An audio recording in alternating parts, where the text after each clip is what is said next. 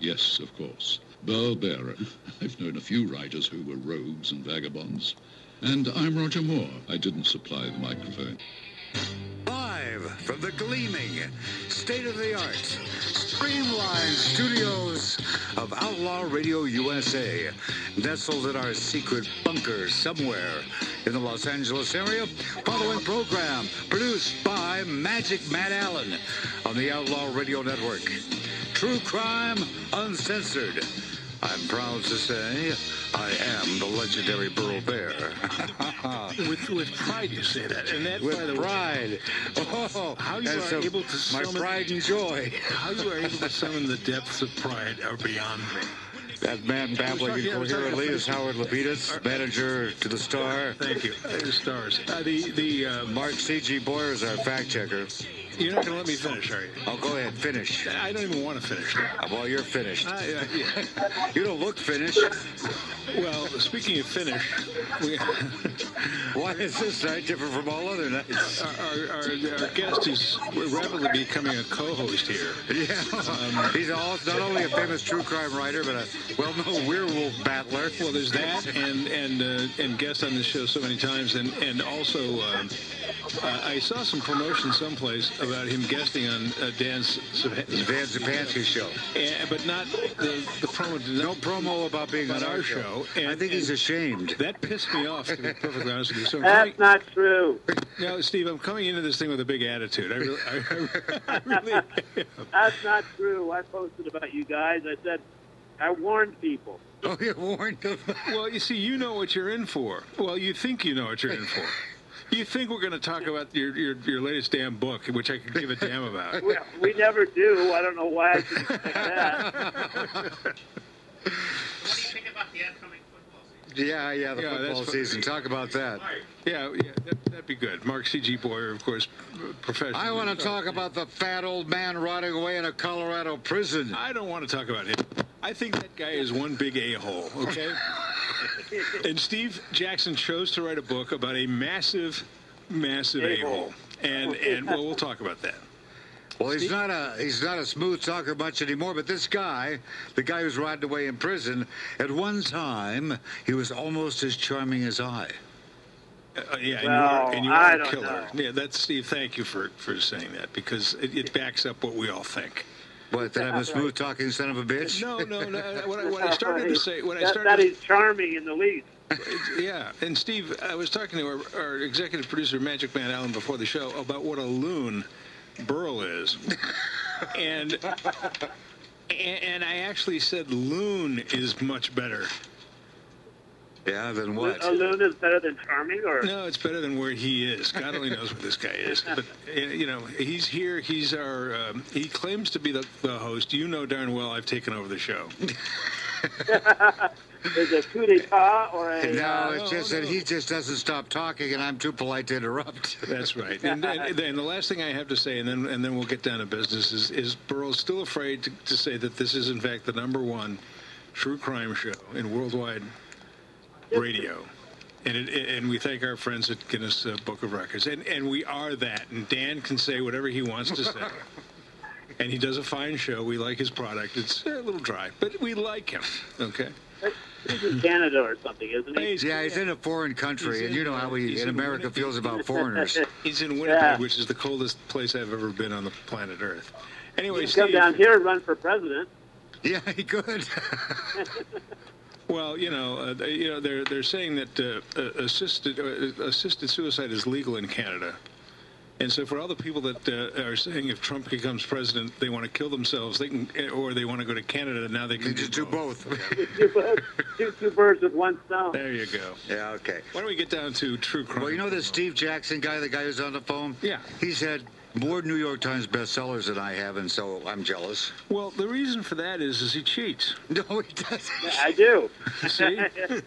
Do you like I that guy that, that has all that money and he so he buys all the copies of his own books? No, it's easier than that. no, my mother does. Oh, God! Thank God for mothers.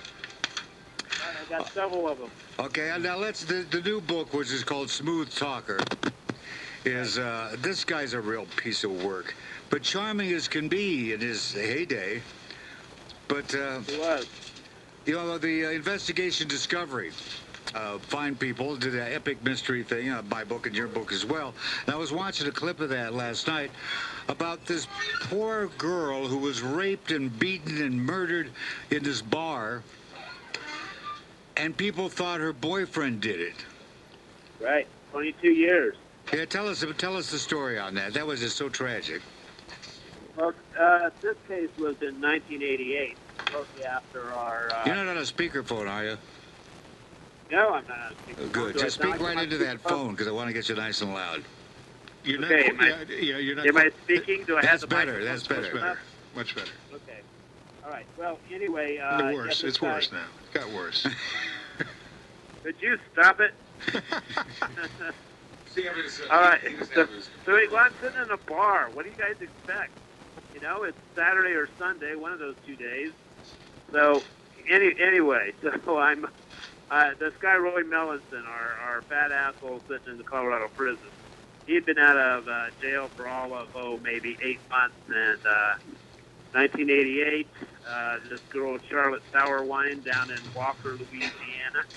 Um, is her she's found raped and murdered and beaten all sorts of horrible things and for about the next 22 years her fiance is uh, the guy under suspicion for doing it um, pretty much um, trashes his life and you know he community turns its back on him and friends turn their backs on him and you know he was lucky to have a few really tough friends and uh, good family but otherwise uh, you know how would you like to live for 22 years? Everybody thinking you killed your girlfriend. That's pretty horrible. It was. It really messed him up. He did get, he married someone else for a while, but man, his life was screwed up, and there's no way he could get that back. Well, he, you know, he had several marriages and several relationships. You have to think that all of this probably had something to do with that. Uh, he does as well, um, drugs and alcohol and all that sort of thing. But you know, sometimes we only think about the, the victims or their immediate families and um, as uh, as the victims. But this guy was as much a victim as anybody for all those years. is he is he clean and sober now? Uh, yeah, he is. He actually he had a child with one of these um, other women, and uh, and managed to uh, use that to turn his life around. Very strong guy, Vince Lejeune. Are you And, are you in uh, touch with him? Uh, yes, I am. Uh, it's uh, it's been a very. Int- I'm hoping to get him out here in. Uh, well, I'm in Colorado now, but out in Oregon, to salmon fish with me and drink a few beers and talk about all of No, this. you don't want to get him drinking those beers, though, Steve. No. Well, I, I know. Doesn't everything I do send, send to uh, circulate yeah, the bar? I've been or- with you. I know what. I, well, I, it, it, it's the darkness of what I do. I, you know, I have to I have to drink a lot. No, I don't really, but no, you don't. Um, you don't What- drink what, too what do much. You, what, what do you talk about with him when when you talk to him? Where where does this go? Because he had 22 years of hell where he was accused of a crime that he did not commit. well, So- originally I was talking to him obviously for the book and the story and and trying to find out what is it like to be under suspicion for. I mean, it wasn't just a murder; it was a it was a brutal murder, and uh, and to have this one police officer, detective in his town who would tell people, you know, I know he did it. I'm going to get him one day. And and actually, many years later, um, some other police officers told him, you know, you're lucky not to be in prison because basically there's 30 boxes of evidence in the uh, the police uh, evidence room, and there's about 15 pages that have anything to do with anybody else, and all the rest of that is, you know, you and following you and taking notes on you and you know, the fact that he wasn't put in prison is probably more of a miracle than anything else for this. But, um, you know, so, but, you know, after the interviewing and all that sort of thing in the book, we've just, you know, sort of talked about life and, and uh, 22 years of, of uh, this sort of thing hanging above your head and, and how do you go on? You know, do you uh, turn to drugs and alcohol? Do you how do you put another relationship together? Because every relationship he went into obviously is, um, you know, well, he's the guy that killed his fiance, so you know that hangs over you from the beginning. There's two days that I'm interested in, and maybe you know about them. The, the day that he f- was first found out he was accused of killing her, uh, although you know never tried to convict it. But but uh, uh, uh, and then the day that he found out that That they our dear the our dear guy. friend uh, uh, was was caught and he's off the hooks. And so the, the nightmare was over. Um, Uh, I think that first day sort of is a realization over a few days. It's, you know, it, it, it's normal for the, the police in a in an instance like this is that they're going to go look at the, you know, the spouse or the boyfriend, or because you know, let's face it, that's that's often who did do these sorts of things.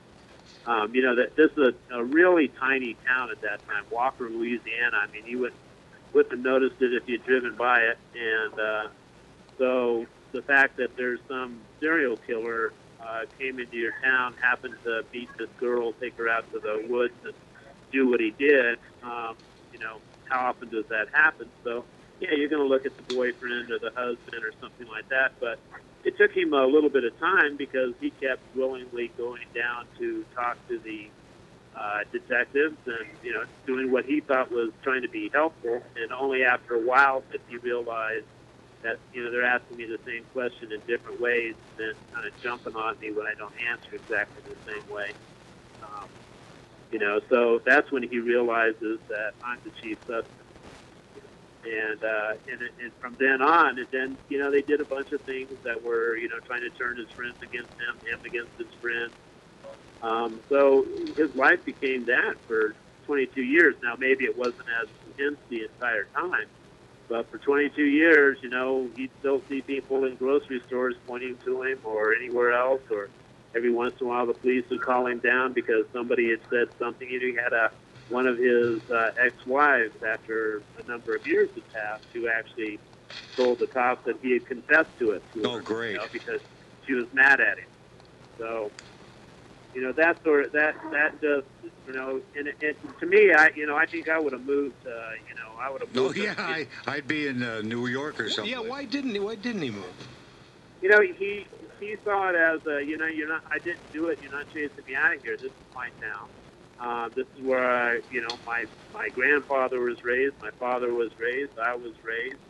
Uh, you're not chasing me out of here for something that I didn't do. He's a, you know, he's a Louisiana boy. He likes Yeah. that that part of the country, and he's not. You're not chasing him out. They chased just- him. They chased him out of his mind. They chased him into alcohol and drugs. They chased him Correct. away from the life that he he once knew. Right, and, and being comfortable and being able to, you know, I mean, you, you know, you, yeah, you, you do like Burl and you go on Match.com or something. And, uh, the very first, very first thing, you know, you're sitting at the table with your your date, and she asks you about her, about yourself, and you have to say, well, I'm I'm accused of murdering my fiance. Um, you know, it's just a, I, I know I'm being light there, but at the same time, that Yeah, that that's not a good conversation starter. Right. You know, it's it's that, and it, and if you don't tell her, then she's going to hear it from somebody at some point. So that's his life, and you know, yeah, I would have. Uh, I think me, I would have moved somewhere uh, to get away from it. Through all the marriages, or however many there were, the relationships that he had, how did the women that he was with react to the fact that he kept the murder victim's picture on his desk? You know, I think it was just one of those things where it's like accept it um, or don't, and you know, maybe that's why they didn't laugh too. Um, he did keep uh, her her photograph on his desk, and um, you know, and, and to me, that's another part of his courage is that you know he refused to, to let this go. This was somebody I was in love with, and and somebody I've accused, been accused of doing this horrible thing too. But um, I'm not going to let the cops or my neighbors or anybody else, or or new girlfriends or wives, uh, you know, chase her out of my life. Did he I think that's just. Go ahead. did he confess to you that she was the love of his life?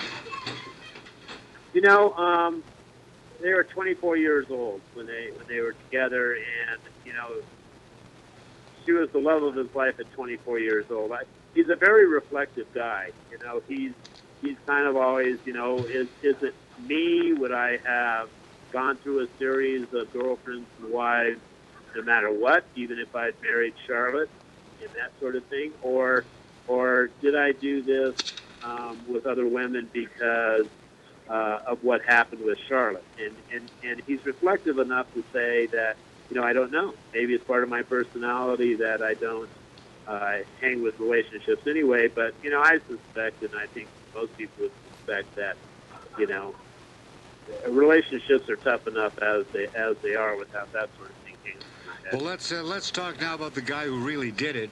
Oh, no, well, let's finish up with with Howard. The second part of Howard's question, which is how did he respond when he was informed that they got the real guy, and did the cop who was always saying, "I know you did it," ever apologize to him? Well, uh, he's sitting around one day in 2011 with his buddies, sort of having a, a, a few beers, and he gets a cop uh, call from uh, uh, Major Stan Carpenter, who was the chief of detectives at this time. And, he says, uh, "We need you to come down to the station. We want to. There's been a break in the Charlotte Sauerwin case." And, and he's kind of rolling his eyes, thinking, "Yeah, you know, how many times have I been told this? Where come on down, they want to ask me some more questions, or you know, they have some, you know, somebody that they suspect. Do I know him? Or I mean, you know, at, by this time, he does not expect him to be working in his favor Right. or or anything else like that. So he actually, you know, and then they say no, there's we've actually caught the, somebody with DNA. So he breaks down for a little bit, but and his buddies kind of help him get himself back together. But even as he's driving home that night, he's thinking this is just a trick. You know, they're just going to try to get me down there, um, ask me questions one more time and one more way, and try to. And the next thing I know, I'll be arrested and that sort of thing. So it wasn't until he went down there, and the next day, this uh, this Major Carpenter, uh, who's uh, very interesting guy. I mean, he he chokes up when he talks about the story about how this poor guy had to, uh, you know, live with this for 22 years. Um, you know, one of those one of those guys you hope is hope is going to be the cop in your case. Um, he wasn't the one who was after him for all those years. That guy had retired, and and no, that guy has never apologized. He's never even said, "Hey, I was just doing my job," and Hmm. you know, you were the, you were the best suspect there was. Uh, you know, he's just and nobody has nobody nobody in this town who turned their backs on him, including some supposedly best friends, and all that sort of stuff, that's ever apologized and uh, said, you know, sorry, I, I should have been more supportive or anything else. Can he stick his tongue out at everybody and then leave? I mean, uh, uh, you know, seriously. I mean, uh, the, the, there's so much uh, sympathy that you can have for this character. Uh, he, he really exists.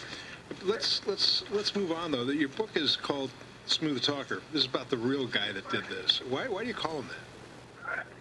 Well, he's just, it, it was interesting in that um, I had originally heard about Roy Melanson, who is this guy, uh, serial killer, back, way back in 2002 when I did a book called No Stone Unturned. And uh, he was, uh, he'd been caught for, uh, through some great detective work, um, for a murder he committed in 1974 on Michelle Wallace. And, uh, and he, at that time, I'd heard some things about, oh, this guy was real slick. He could uh, smooth talk his way into any situation. And, and so back then, I didn't think a lot about it. I kind of wrote a little bit about the case, and it was included in this book with some other cases. And it wasn't until um, 2011 when some of this other stuff started coming out because of DNA testing um, that I uh, I heard from um, that, that you know uh, all these other stories about oh this slick talking guy, this smooth talking guy, not particularly handsome. He's kind of you know thinning hair and um, But he was incredibly polite and so helpful. well, you know he's got that southern accent going for him. You know all those southern boys they can get away with all sorts of stuff. But um, you know, he, so he had this stuff, and yeah, he was a good Samaritan. You know, one of his early rape cases, uh, the girl had pulled into a gas station that was out of gas. Yeah, he So, was oh, real, he- real helpful. All right. Hey, Steve, we got to take a 60 second break to fix his flat tire. We'll be right back with you in 60 seconds on True Crime Uncensored.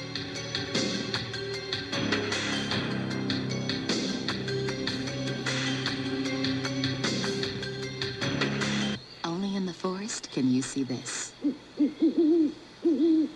And this. And this. But nothing beats the moment you see that.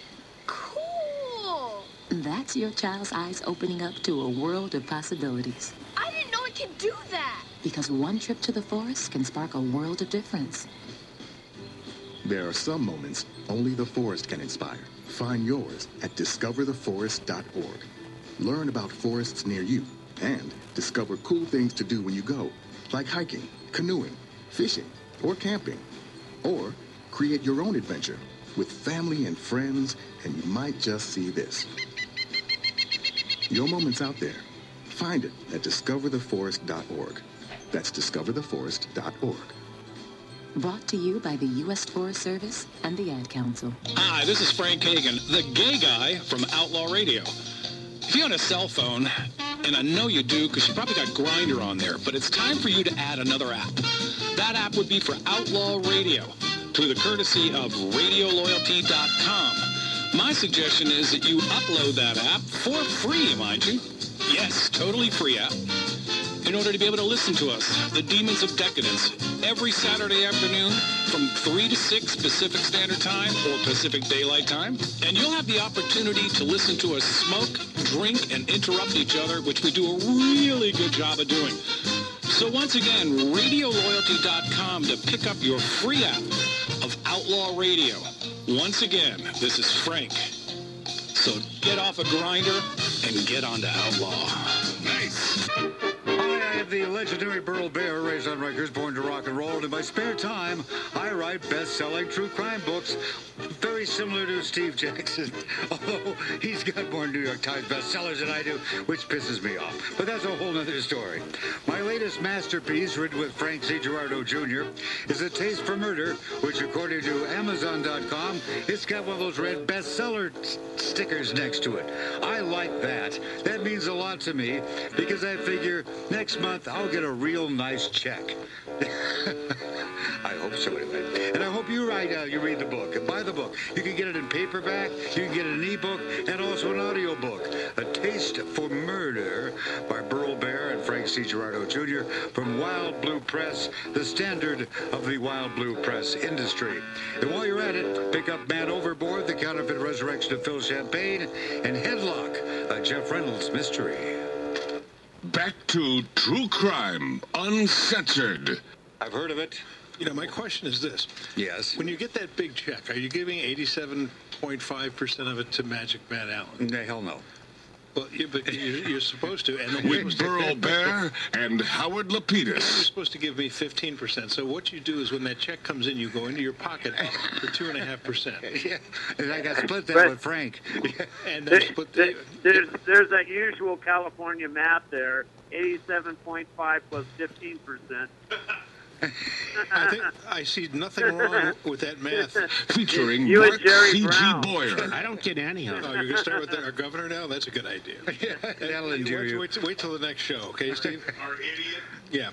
So, so, um, yeah, Burl, you owe, you owe us that money. Discuss that with my manager. Uh, He looks out for my best interests. I, I did it at three this morning. I was looking in the mirror and I said, you know, I got to pick up some more money for Burl. uh, which, uh, you know, speaking of money, uh, you, you go into your pocket. Yeah, me or him? I'm talking to the audience. Oh. It's worth it to uh, to uh, to download or go to a store and and and buy Steve Jackson's book Smooth Talker. Don't read it because that's a waste of time. Just buy it. Just buy it. Yeah, right. Just have it on your shelf. That's It- right. It looks really cool. Yeah. Yeah. One of the You great bookends to of the 20th century. Yeah, right. Yeah, hold down some of those papers on your desk. That's right. But Steve, you, you like my theory there, right? Yeah, I do. Yeah, you know, we don't care if they read them. We just want them to buy them. That's it. right. That's it. the bias theory of, of readership. Yes. Yeah. Uh, well, but meanwhile, back to our story. This guy, uh, Melanson, I was looking at it, the timeline of his crimes, and you know what, Steve, and you probably feel the same way. If you look at how long he waits to rape somebody after he gets out of prison, which you could almost use as a stopwatch, uh, he's probably done a hell of a lot more killings than are on the list.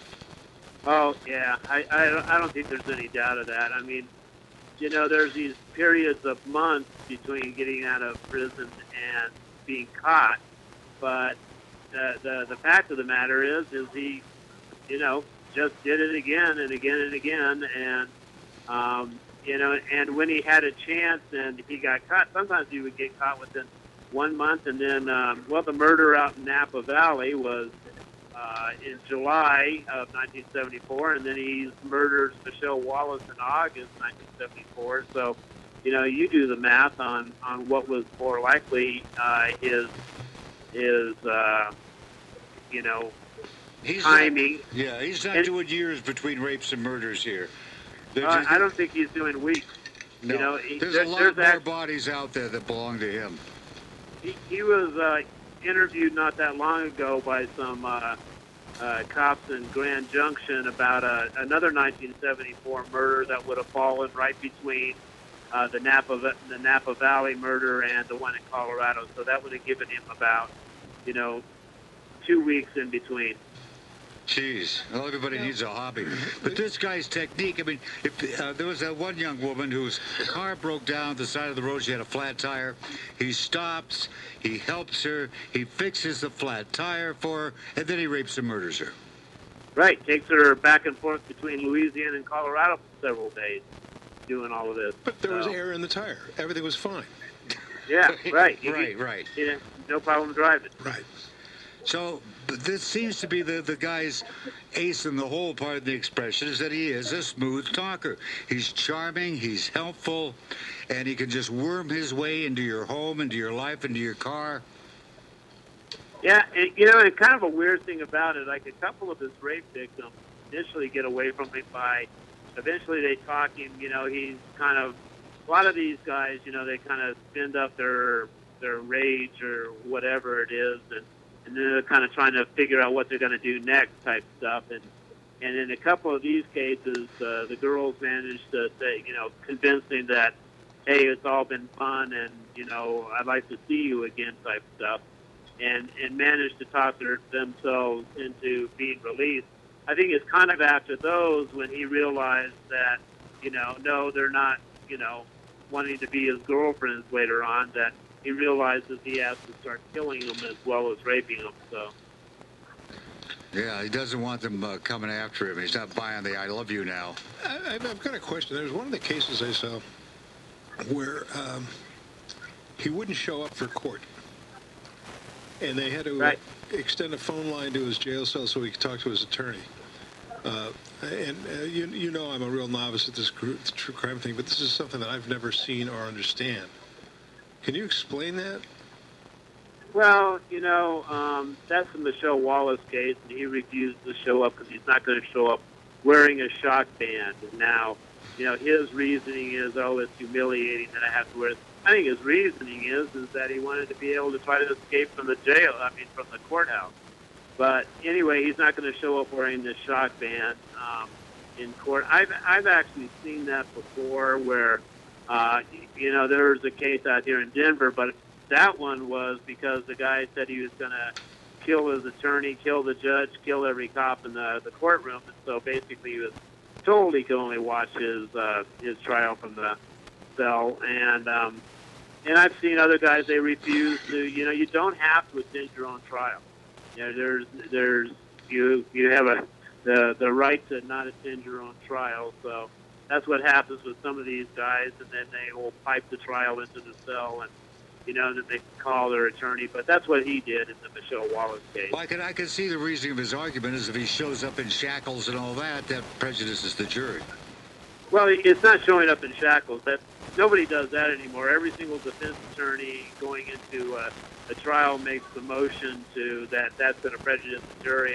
I don't. I can't tell you the last time I saw a defendant actually wearing a jail jumpsuit, and you know they may be shackled, but you know the the jury never sees any of that. They're escorted in early and and they're sitting there, but they all get to wear civilian clothes, which we of course all pay for, you know, and um, you know they have some they have nicer suits and shirts than I do, which is saying a whole lot since I shop at Goodwill.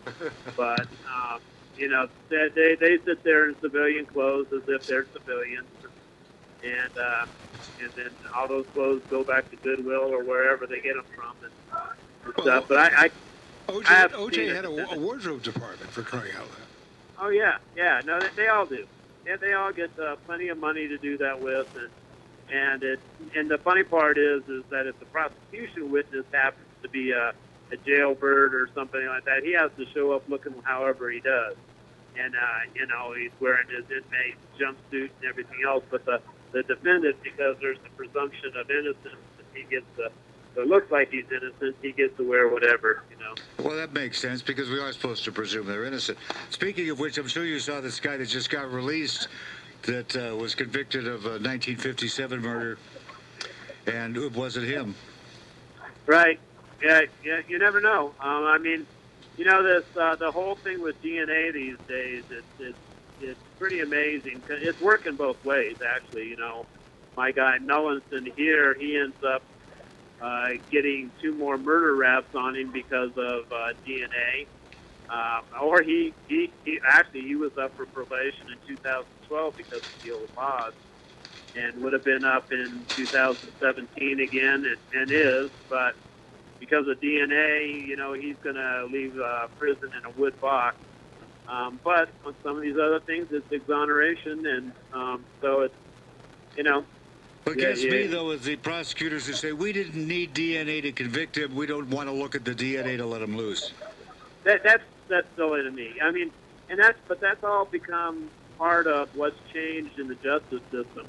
You know, the defense lawyer is supposed to be uh, zealously representing his client. Yeah, sometimes they step over the line. We think what fine bags they are, but you know, the prosecution um, is supposed to be after justice and the truth. You know, and if the justice and the truth is this guy uh, is not guilty, then we shouldn't be charging him. And if we find out partway through it um, that you know he's innocent, we shouldn't be still trying to convict him just because we can. You know, that their their whole thing should be if well, if DNA will exonerate him, then uh, more power to it, and, and too bad for us. You know, but yeah, let's go get the uh, real guy, yeah. but but that's all changed, and a lot of that changed with the O.J. Simpson trial. It's like who's going to win here? You know, it's not not a win. Uh, it's not supposed to be a win lose thing. Prosecution is supposed to be getting the correct guy, not any guy. And and but the defense, you know, the defense is partly responsible for to it for that too. Is you know they pulled a bunch of bullshit, and the judge let them get away with it. And uh, you know, so it's it's our our system has gone from you know the prosecution has one obstacle to to overcome, and the defense has an entirely different one too. Both of them are just trying to win. Yeah, uh, every prosecutor I've talked to, with the exception of one, so I can't say every, every but one, has acknowledged that they have been told to prosecute someone that they, in their heart of hearts, did not believe was guilty. Right. I, you know, I, I write those. Uh, I write some uh, crime thrillers with a guy named uh, Robert Tanenbaum, who was a former homicide uh, uh, chief of the New York City District Attorney's Office, and and when he was prosecuting or had ran the office, he said, "A, you have to have the admissible evidence to find somebody guilty beyond a reasonable doubt, but you also have to be convinced beyond any and all doubt that the guy is actually guilty. And if you don't have both of those, then don't prosecute. him. Well, that's the right way to do it. Well, it's because it's not it's not supposed to be. Everything is really, and the prosecution will. Uh, prosecutors these days, who are a lot of them are lazy. Some of them are very good, but prosecutors these days are, um, you know, it, it, it, it's so much about winning that if they, you know, they, if they cheat a little bit, then that's okay. If, if you know they don't really believe it, but they can get the get the the case down, then that's okay. And and that's not the way it's supposed to be. That's not the way it's set up. But but the prosecution has so much in their favor. You know, by the time you get to a trial, prosecution should win. I mean, it's it's you know it's it's ridiculous that they don't win because you shouldn't be going to trial unless you have so much evidence that's going to make it uh, work that you know it you, you you really shouldn't lose. But then you have But- situations where uh, someone will shop a case around to a variety of prosecutors. We've seen that done here in the LA area, finding one who'll take the case. Uh, and a lot of them will turn it down, turn it down, say no, no, no, and then they'll find someone willing to do it. Right. Well, sometimes they're trying to make a, a name for themselves in the office.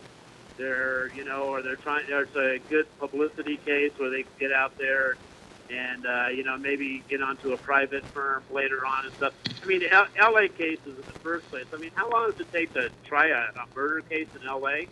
these days? It's like two, three months or something. And most murder trials you move through in three or four weeks. You know, but Southern California has got, gotten to be the, the circus of all trial courts. Well, why do, why do you say that? Because then there's normal things, and then there's celebrity things. Are you are you mixing everything into one, or are you talking about celebrity crime? Uh, No, it's it's everything. There's a, there's a case down there right now. What is it, the Grim Sleeper case or something like that? Yeah, the Grim Sleeper. Um, yeah, and uh, I think that case is going to go on for three months, and you know, and and, and big time trials at other places take two weeks, three weeks. You know, and and why is that? It's because the judges have no control in Southern California. You know, uh, and everybody. It doesn't matter if you're you're whatever you are. You you, you every trial down there takes forever. I mean, it's, it's I, I, I, I, I do trials, cover trials all over the country, and Southern California has got to be the absolute worst for long distance trials, marathon so, so did trials. You, have you answered the, the why question? Why is that? Anybody know? Well, well, I think part of it is uh, the judges have no control over the, uh, the system. They, you know, the defense lawyer or the prosecution says I'm going to pull 150 witnesses on the stand, all of them saying exactly the same. It's like the judge is like, oh, okay, well, that that gives me 150 lunches. Like, uh, So, to, so you you're know, you're blaming this you're blaming this on the judges. Well, I think there's I think there's some of that. Um, you know, I haven't done a, a huge study of it. What I've I've mostly just noticed that it's like the trials in Southern California take three months. That would take two weeks or three weeks somewhere else. And you know, and uh, uh, talk, talk to most of the media who covers trials from the rest of the nation. It's, it's sort of that. Well, I don't want to do a Southern California case because you know those people take three months to do a trial. I'll tell you another. I don't. Maybe this goes on elsewhere. A very good uh, acquaintance of mine was uh, hauled in in the middle of the night by the cops, and uh, he thought maybe his uh, his brother-in-law, who was always uh, getting in trouble, uh, or stepbrother, whatever it was, was what they wanted to talk to him about, and says, "No, no, we're we're charging you with murder." And he has no idea what they're talking about. This is one of your pals. Is that what we're yeah, calling here? yeah. This is years, years, yeah. This was years, years ago. You're selling this to us like you know this is you a very. Uh, Uh, yeah, he's a I could call him on the phone right now. In fact, I hope to have him on the show to tell about this.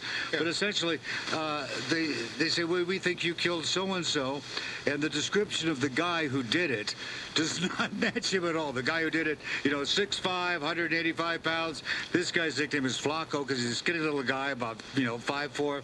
And he doesn't even match the description. After they knew for sure that he didn't do it, they still held him another three months before they let him go. Well, Well, it's, we're, know- way off, we're way off topic. I know, here. but I just thought I'd let you know that's part of what, what goes on here in California. Yeah. Well, we are Hey, off Steve, topic. Steve, Steve, to, to kind of focus back in uh, to you, uh, to, to Steve Jackson. Uh, I'm always willing to talk about. It. I know. me. I, Yeah. some, somehow I, I figured that and smoked that one out. Uh, how many fish did you catch this week? Yeah, I could care less about him and his fishing. NecroSearch. Talk to me Yes. about that because you've become kind of an expert in that area. Well, I'm an expert, and they uh, about a year ago invited me to become a, an actual member, which is cool.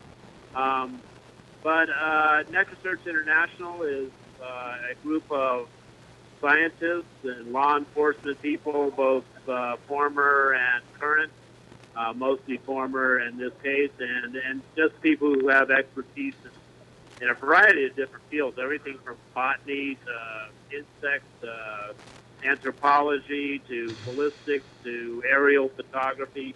Um, but they, they originally formed to um, find the clandestine graves of murder victims and um, or or in some cases just the remains or occasionally it's just evidence. But basically it's, it's sort of a many-headed Sherlock Holmes where they all get together and and originally back in the 1990s um, law enforcement didn't really have a, a high opinion of them. They're just sort of another uh, group that wanted to help out and that sort of stuff. But they've had a number of cases, and even since I wrote my book in 2002, they've had a number of high-profile cases where they've found um, graves and been able to help with uh, prosecution in, in homicide cases.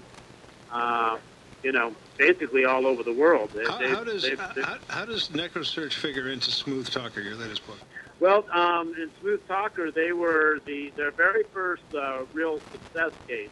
You know, they're they're scientists, so they they judge success by different means. But their first success case of finding the remains of a victim was Michelle Wallace, who was murdered in 1974, and they found her remains in uh, 1994 um, on a side of a mountain by studying the botany and the geology and um, and putting that together with law enforcement reports.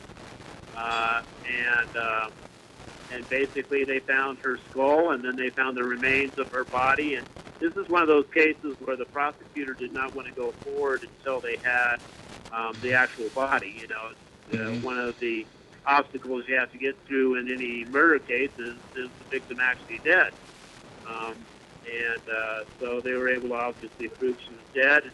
It was likely that she died in a homicide, and yes, uh, you know, they were able to show that even if they never got to, were able to determine cause of death because she was found for 20 some odd years. But, um, you know, so NecroSearch has done that. So, I mean, they've found people underneath cement. They've found people in rib buried in or in car trunks in a river.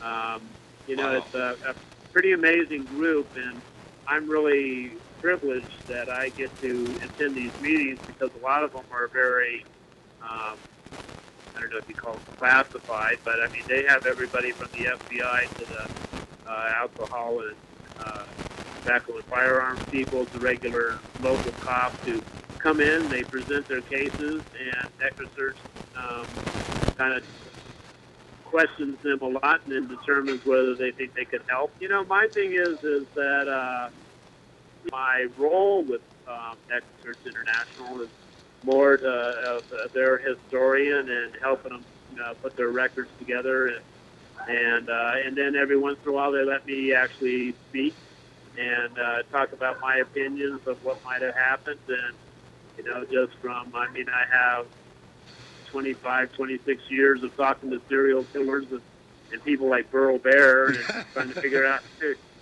crimes and how they happened and where they happened and that Hey, sort of thing. I, I got a question for you. We both had uh, uh, our books, uh, our cases covered by Investigation Discovery's Epic Mysteries, as did uh, Anthony Flacco and some uh, other great guests I've had on here on the show.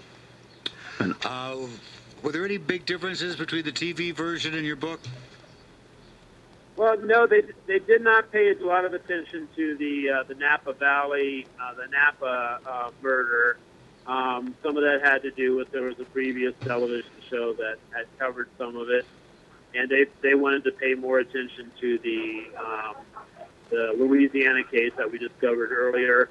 So that was kind of uh, that was sort of left off the show. I mean, they they touched on it, but that in itself was a detective story worth a, a book all by itself.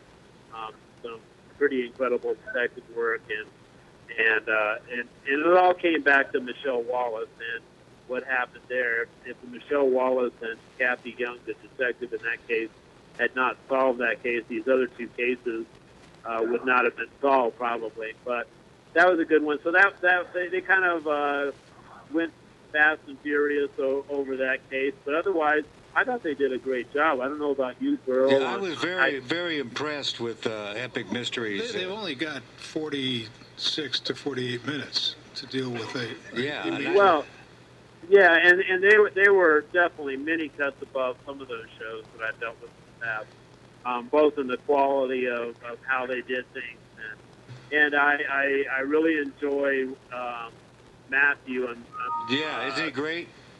yeah yeah I mean he he had obviously knew the case, he obviously had read up on it, done his own research, and so you know you always appreciate that. Sometimes you get into a uh, a show where it's obvious uh, the guy doesn't know what he's talking about, is doing this because somebody told him to. But I, I, I felt that they were a real cut above, um, in many ways. Yeah, I felt the same way. I was uh, very. They, knew the case inside and out. They, uh, uh, course, we were real lucky that we were able to get our hands on all sorts of video and audio that no one had ever seen before. That.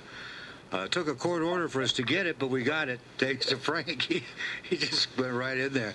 Hey, St- Steve, what's Kathy uh, Young doing these days? What's that? What, what I'm sorry? Uh, K- uh, Kathy uh, uh, Young, detective. Is she? What about her? She's still on the. Uh, she's still on the job, or, or what is she? Is she? Well, yeah, she works for the Jefferson County uh, uh, District Attorney's Office, which is on um, a little community. Well, not that little. Um, uh, just west of Denver, before you get into the mountains. So, basically, in the, the Denver area, um, it, it's well known for the the Columbine High School uh, massacre and, and some other things. But yeah, she's still on the job, and and um, you know she's she's uh, she's a personal friend, but she's um, she's just she's just one of those. You know, if you could name the the, the, the police officers you want on your force, it's uh, you know, and you, you you pick this one, you pick that one, and you pick this one. And th- th- these are the sort of people who, you know, you would want to be police officers. They're they're dedicated. If if anything, they maybe are too dedicated. They're almost too emotionally involved because these cases wear on her. And and I've I've seen this in enough, all my favorite detectives. You know, I worry about them because this, this, this stuff just beats on them. You know, and and they take it to heart. She didn't. She did not want to do this show. Um, she did not want to do another show involving Michelle Wallace or Roy Melanson, and basically only did it because I asked her to, and and because she thinks Roy Melanson should be exposed for what he is. But you know, there, we obviously there are some bad apples law enforcement, and there are, and they've been getting plenty of uh, bad publicity and stuff. But people like this are like, you know, this is. You know, you want to talk about the bad apples? Why don't we talk about some the good apples too? She's a good apple. She is. And how does, she, how does she relate to um, to this case? Real quick, to the audience. We, we, Well- we spent a lot well, of time she- on her, but I, I just want them to know. Well, she was she was she was the detective that broke the Michelle Wallace case, and if the Michelle Wallace case from 1974, she broke that in 1994 and, and went to trial. They got Roy Melanson. If she doesn't break that one, then the Charlotte Sauerwin case in Louisiana and the Anita Andrews case in Napa don't get broke, and Melanson quite possibly gets out on parole. I mean, he's still a smooth talker in prison. That guy is still you know, getting himself into a nice little, oh, I'm going to be in medium or low security prison. And, oh, I'm just a, a helpless old man and, and all this sort of stuff. And I tell you, that guy's 74 years old, and if he got out of prison now, he would rape and murder. Oh, he would in a heartbeat. Well, me too. Yep. Yes, if, if, uh, if I mean, Howard got out of what the hell? prison. I'll tell you, the, the rave reviews coming in for your book, I'm sure I've warmed the cockles of your little heart. Uh, Jacqueline Burchett uh, just did a review. Said, when I had the opportunity to get a hold of a pre-release version of this book, I was thrilled. I started reading it, couldn't put it down. So good, in fact, that I stayed up way too late before work, but it was worth it. Jackson did a fantastic job bringing us the story of an evil, conscious, conscienceless, what that's a new word, a predator named Roy Melanson. I can't believe I never heard of him before, but by the time you're done reading this book, you'll know all about him. Uh, congratulations on the success of this. You just have one uh, one hit right after another. Well, uh, you know, I'm I'm I'm lucky. I get to do what what interests me and what interests us, and you know, and you know, there I appreciate shows like this. That I mean, it, it's interesting. I, I really think that true crime fans are are are a different sort of reader out there. They you know they they they think a lot about uh, these stories, and they you know they get into the psychology of them. They get into the you know the whys and the whodunits, and they play detective, but they also are just um, you know they're involved people. Sometimes they they feel a little bad about oh people think I'm weird because I like crime crime stories, but for the most part, uh, the majority of them I find are kind of fascinating people in themselves, and, and uh, you know thank, thankfully, my mom wrote that that uh, review of my book. yeah, so- you only had to buy her some Chinese food, and she did it. Yeah. We've got, we've Yeah, got, to, right. we've, we've got to get you out. I- uh, we've got to get you out west. We got to get you back. Well, are you coming out here uh, at the end of April to do uh, Caitlin Rother's Dog and Pony Show? I, I am. I am. Well, let's Should- let's get I- let's get him in. Well, Do, do I need do I need to visit the, the swimming pool again? no, different, different place, different it's pool. a different place and a much cleaner pool. And well, is uh, it is it still green? Is there alligators in it? yeah, there's alligators, but it's it's uh, it's clean. I think we'll push him in, and he can find out. Yeah, well, Wow. shit, you can find out. Yeah, I haven't seen Steve a year ago. Was it uh, Steve and Ron Franscell and Caitlin Rother, and we were all together down in lovely San Diego. You guys, No matter never- how hard you, they tried to get rid of you. you, you Yeah. never invite me to those things. I'm not. Well, you're invited to this thing. We didn't really invite Burl. but he No, showed but I crashed the party. I mean, you know, I'm, I'm, I'm technically I'm not a, I'm not a true crime writer. I, I, I strictly write about show business, but but you know, That's the like same hang- It's the difference. same thing. It's I Right, like hanging with you definitely guys. make it down. Kay- Caitlin's bad about extending. but Kay- Kaylin is worried about me and Burl getting together at any one time. Well, that's So uh, she she doesn't invite us to the same parties. it's, at the same speaking of parties, so. it's like it's like going to a, a, a party for the Communist Party. That's uh, Well, yeah, but I, you know, I, I balance Burl out a little bit. I'm a li- libertarian, so you know. well, there you go. That's the perfect political philosophy for a 12-year-old. I am. Thanks, Burl. You're That- just that- the man. That's, that's, that's, pretty, that's pretty much my philosophy for everything. Is I'm Yeah, still being a 12. 12-year-old. I, I got to go a little bit more into puberty, and Caitlin is still a hottie. Oh, there you go. She's a crime hottie and a good She's dancer. my she's my honey, damn it. There And you she's go. a great, she's a great pole dancer too. Oh, there. Oh, yeah. Now we're talking. I, I like getting you guys going. I really do. This is one hell of a didn't party. hear that. And her mom knows all about Peter Rabbit. There you go, Steve. I wish you the absolute best of luck with uh, with Smooth Talker. Uh, I, I am here to sell that book because uh, it, it is just a fascinating story.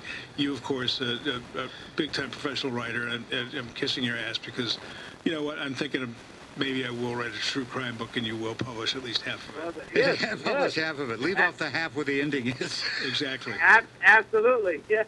Yes. Yeah, he's got, you Yeah, know, no. 89 days with Paula Abdul. He hasn't written it yet, but you'd publish that, I'm sure. Wow. Well, there's no shor- Wow. there's no shortage of customers for, for You my know, book. and I never had a problem with Paula and the drugs and stuff. I always thought she was hot no matter what. Let me explain something to you, okay?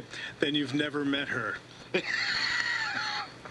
and I'll, I'll leave it at that. You can go read my book. I will write the damn book for Creighton. Oh my God! Yes, please. You know. Oh my God! Yeah. I'll, I'll, yeah. So, Yeah, we published that in a heartbeat. Yeah. Yeah. Publish that in a heartbeat, and I, I, I hope there are photographs. There's all of that. And more. Uh, uh, they're not going to be photographs. They're going to be sketches about how I felt about her. Oh my God! Yes, I'll send I'll send you some of my sketches if you send me some of yours. There you go. You- I'm going to. I think this show is sketchy. I'm going to. Yeah, that's funny. I, I'm going to uh, sketch a, a, a picture of my bank account.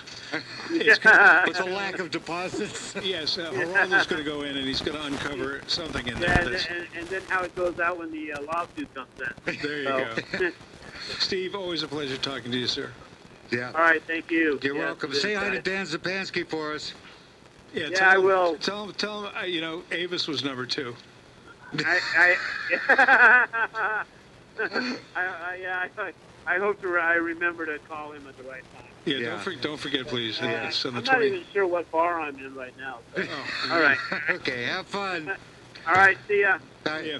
That's uh, he's always fun to have on He's the a show. great guy, Steve Jackson, and uh, his book is called Smooth Talker. It's doing very, very well, and it's uh, it's quite a fascinating book, a fascinating guy, and uh, a. And available from the same great publisher that publishes the legendary Burl Barer. Well, there's uh, because he owns half the publishing company, but that, that's full disclosure. But Yeah. That's all right.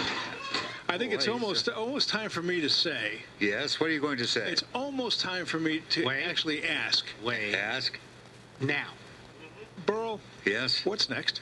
Well, I believe, if my memory serves me well, Magic Matt Allen and the Demons of Decadence on Outlaw Radio USA dot com. Hi, this is Meatloaf. Okay, kids, you know what time it is? You know what time